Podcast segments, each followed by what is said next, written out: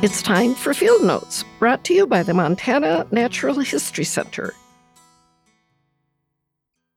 It's a beautiful late June day, perfect for walking around Clearwater Lake in Lolo National Forest. The trail to the lake opens onto a comparatively open area where Clearwater Lake really is astonishingly clear.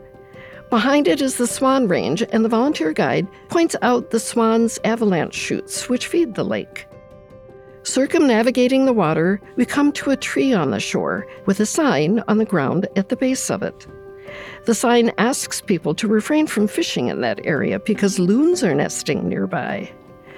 Human activity too close to a loon nest will cause the parents to abandon their nest whether or not eggs or chicks are in it.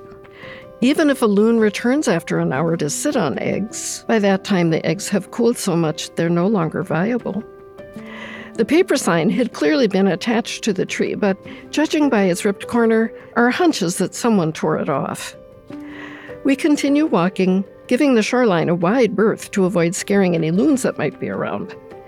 Now we're on the opposite side of the lake, and we see them, two adult common loons. They're in an inlet, and it looks as though they're taking turns going underwater. Oh, they're lovely.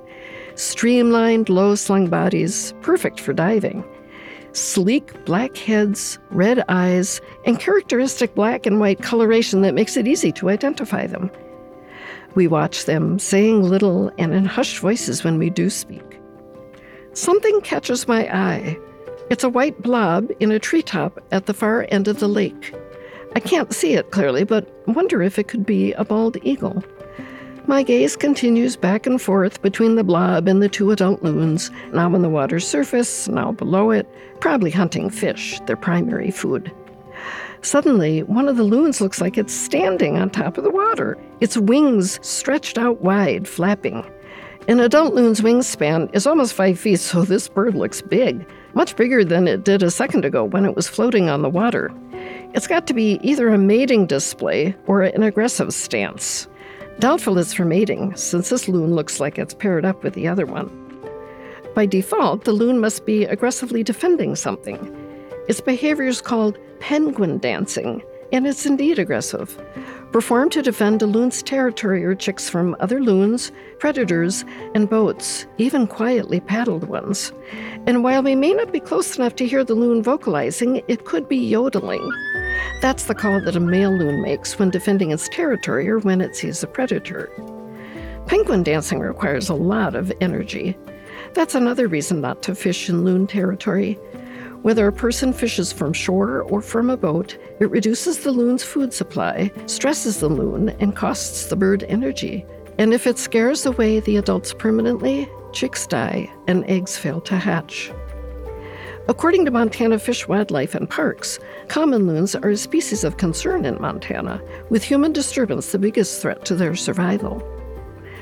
The loon continues penguin dancing, its mate unseen. Maybe the mate is underwater near the dancing loon. Maybe it's back at the nest after swimming there underwater. They can stay submerged for five minutes. There isn't an obvious threat to the loon in this peaceful place, none that we can see. Our small group of hikers hasn't moved. We've been in full view of the loons for a while now, quietly watching.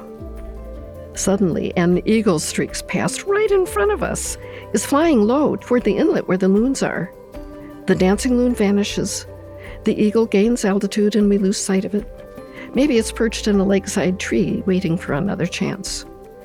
The white blob in the top of the tree at the far end of the lake isn't there anymore. The inlet is quiet.